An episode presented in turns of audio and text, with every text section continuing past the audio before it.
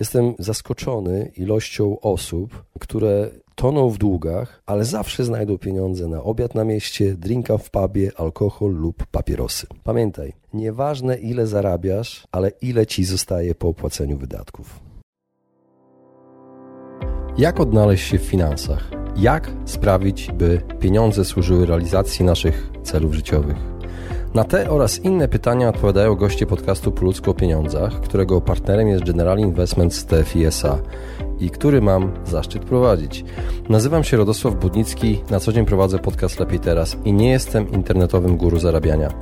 Rozmawiam tylko po ludzku o pieniądzach z ekspertami, którzy zrozumiałym językiem tłumaczą zawiłości finansów i to, jak sprawić, by pieniądze nam służyły, a nie nami rządziły. Serdecznie zapraszam. Witam Was serdecznie w kolejnym odcinku podcastu Po ludzku o pieniądzach. Dzisiaj po kilku latach e, prowadzenia rozmów z ekspertami od finansów e, osobistych postanowiłem nagrać odcinek przypominający pewne metody naprawy finansów, które przewijały się w rozmowach z tymi ekspertami.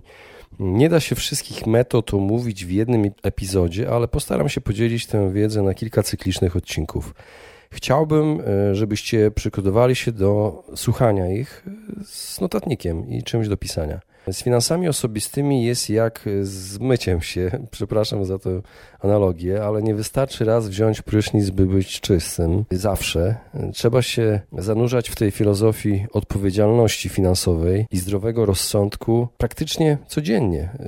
Przypominać sobie zasady, pilnować się. Wszyscy mamy różne poziomy wiedzy finansowej może zastanawiasz się, czy powinieneś wykorzystać nieoczekiwanie otrzymane pieniądze na spłatę kredytu hipotecznego, albo wydać je e, na wakacje, e, albo martwisz się o przyszłość, ale nie wiesz, jak inaczej zaplanować emeryturę poza ZUS-em bo dostajesz te y, odcinki, że tak powiem, z ZUS-u y, prognozowanej emerytury i po prostu y, jeży ci się włos na głowie. A może myślenie dużo, zbyt dużo o pieniądzach sprawia, że unikasz tych tematów, udajesz, że ciebie nie dotyczą i przestajesz całkowicie myśleć.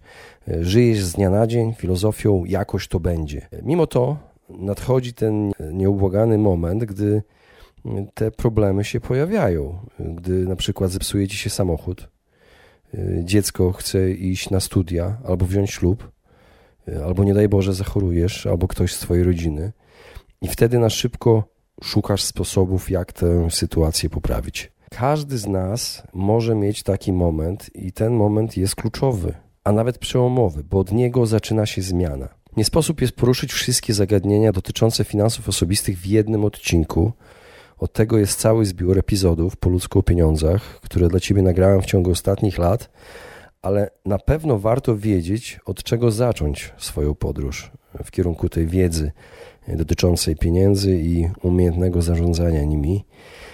I sam zacząłbym od podstaw. Przede wszystkim, na jakim poziomie jest moja wiedza? Musisz wiedzieć, na jakim poziomie jest Twoja wiedza dobrałbym do tego odpowiednie źródła informacji, bo od razu się nie zniechęcić zalewem trudnych definicji, metod zarządzania finansami, bo dużo tego jest w internecie i jak zaczniemy otwierać jakieś blogi bardzo zaawansowanych finansistów, to po prostu nam się odechciewa wszystkiego. I warto zacząć od y, podstaw, na przykład od y, podcastu po ludzku o pieniądzach, bo staram się rozmawiać y, z ekspertami, zaproszonymi ekspertami po ludzku właśnie w tym podcaście. Sam wiele się uczę, nie jestem ekspertem od finansów, mimowolnie się nim staję, rozmawiając z ekspertami. Zadaję z perspektywy osoby, która nie jest ekspertem, może dlatego zadaję inne pytania niż zadawałby ekspert. Zacząłbym też od słuchania właśnie podcastów, bo one mogą być świetnym sposobem na zapoznanie się e, z wiadomościami finansowymi. Podczas drogi do pracy, z pracy, do szkoły, w korku, w autobusie, tramwaju, w własnym samochodzie, pociągu w trakcie relaksu, wykonywania prac domowych, w kolejce w urzędzie, w czasie zakupów, spacerów z psem, biegania. Co jeszcze? Zasubskrybowałbym biuletyny finansowe. Lub newsletter na stronach instytucji finansowych. Sporo tego jest. Y, wiele właśnie y, instytucji zaczęło odkrywać content marketing i dzieli się, nie wrzuca nam reklam po prostu, tylko dzieli się cennymi informacjami przy okazji, reklamują swoje firmy. Warto z tego korzystać. Te newslettery nic nie kosztują bardzo często.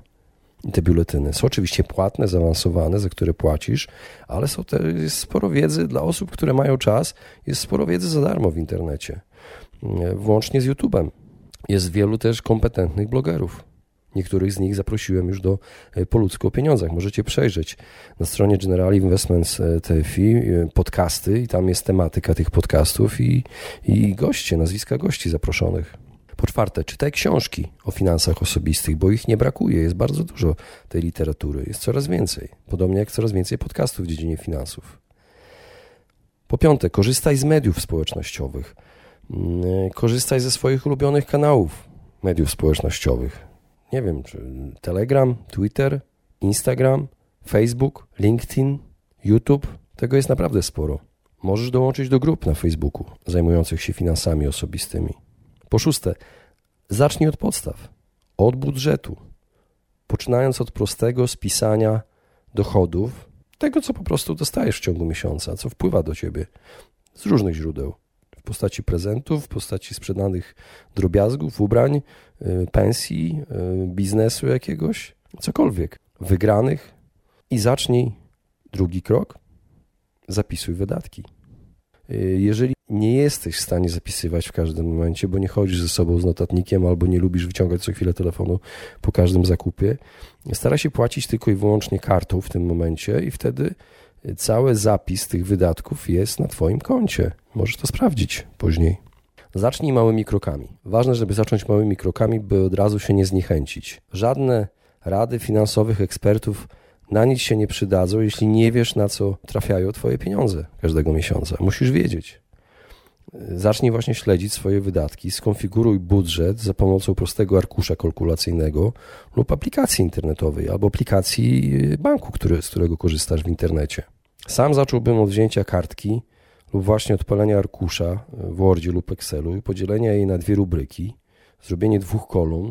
Z jednej strony wpisałbym źródła dochodu, spisałbym dochód z ostatniego miesiąca dla przykładu, po drugiej stronie kartki wypisałbym wydatki i w tym momencie warto sięgnąć do wyciągu bankowego, sprawozdania z transakcji robionych kartą kredytową lub płatniczą. Jeżeli to zrobisz, to nie wiem czy wiesz, ale właśnie zrobiłeś swój pierwszy w życiu budżet. Wiesz, jak większość ludzi sprawdza swoje miesięczne konto? Idą do bankomatu i sprawdzają saldo. Potem wydają pieniądze, nie sprawdzając na to, co wydają. Jeśli nie kontrolujesz swoich wydatków, nigdy nie będziesz miał pieniędzy. Musisz dokładnie napisać, ile zamierzasz wydać co miesiąc, rozliczyć każdą złotówkę i nie kupować y, czegokolwiek pod wpływem impulsu, stojąc y, przy kasie, na przykład czekając na swoją kolej do kasy, bo wiadomo, ustawiane są impulsowe produkty, szafeczki, gdzie można kupować różne rzeczy, jeszcze wydawać i dorzucać do koszyka, dorzucać do koszyka. I wszystko, co, czego pragniesz. Potrzebujesz dobrze przemyślanego planu, ze szczegółami, na co możesz, na, na co nie możesz sobie pozwolić. Musisz wiedzieć, na co cię stać, krótko mówiąc.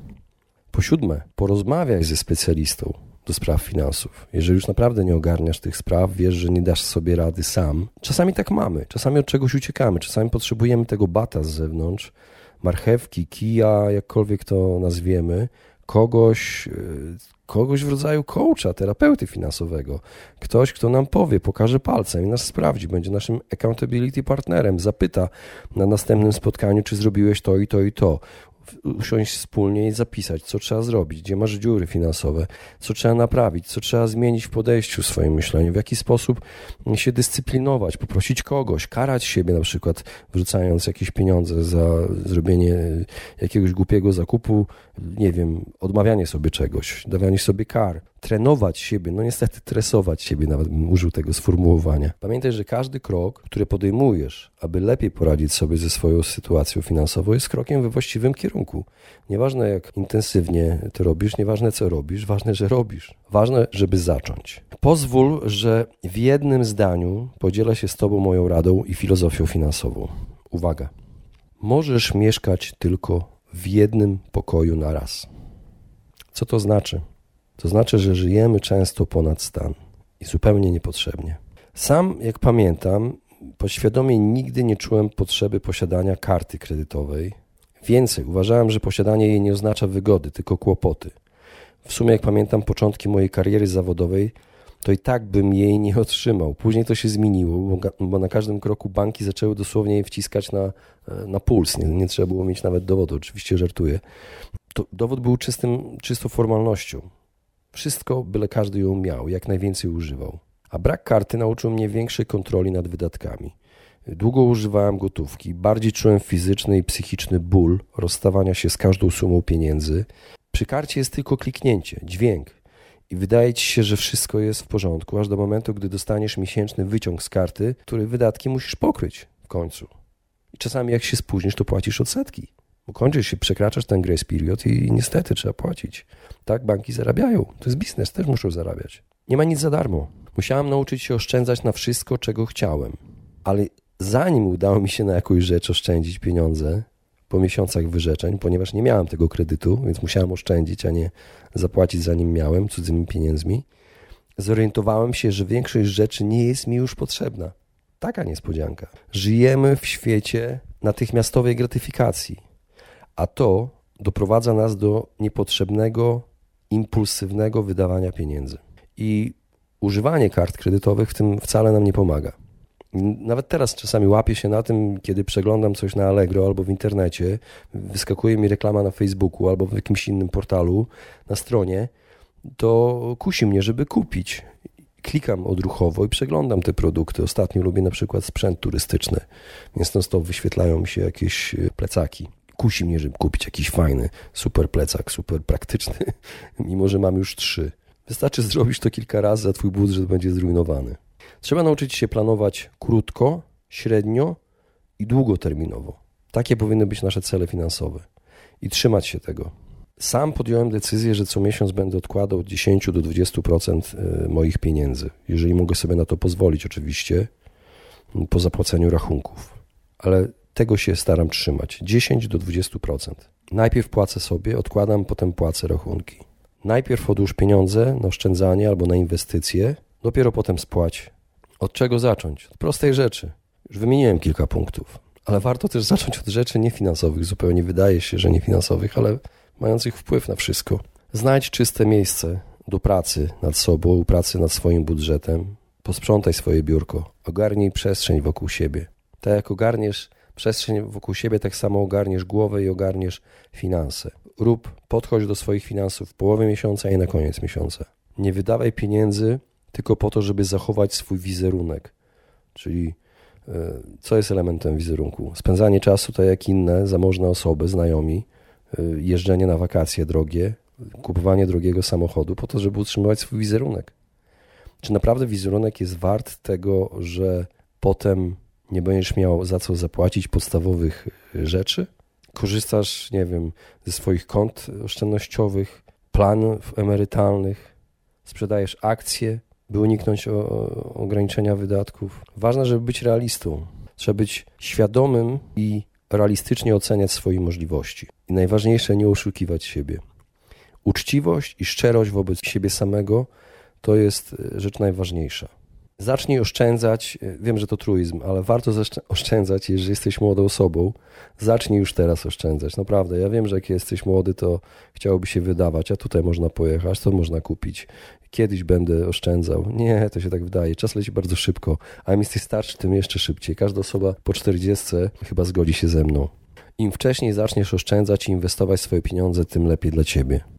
I pamiętaj o tych kartach kredytowych. Pieniądze na karcie kredytowej to nie są twoje pieniądze. Nie bez powodu nazywa się to karta kredytowa. Jest to kredyt. A jeśli je wydasz i przekroczysz pewien okres do spłaty, spłacisz te pieniądze z dużym oprocentowaniem. Nawet jeśli istnieje program nagród, bonusów połączony z Twoją kartą kredytową, a często to jest, to nie jest to bonus. Nadal płacisz za te bonusy. To jest tylko dodatkowy wydatek, który jest Tobie podsuwany pod nos. Kolejny truizm. Wydawaj mniej. Jestem zaskoczony ilością osób, które toną w długach, ale zawsze znajdą pieniądze na obiad na mieście, drinka w pubie, alkohol lub papierosy. Pamiętaj, nieważne ile zarabiasz, ale ile ci zostaje po opłaceniu wydatków. Zacznij od podstawowych rzeczy, takich jak jedzenie. Supermarkety, zakupy też stosują każdą możliwą taktykę, aby skłonić cię do wydawania większej ilości pieniędzy.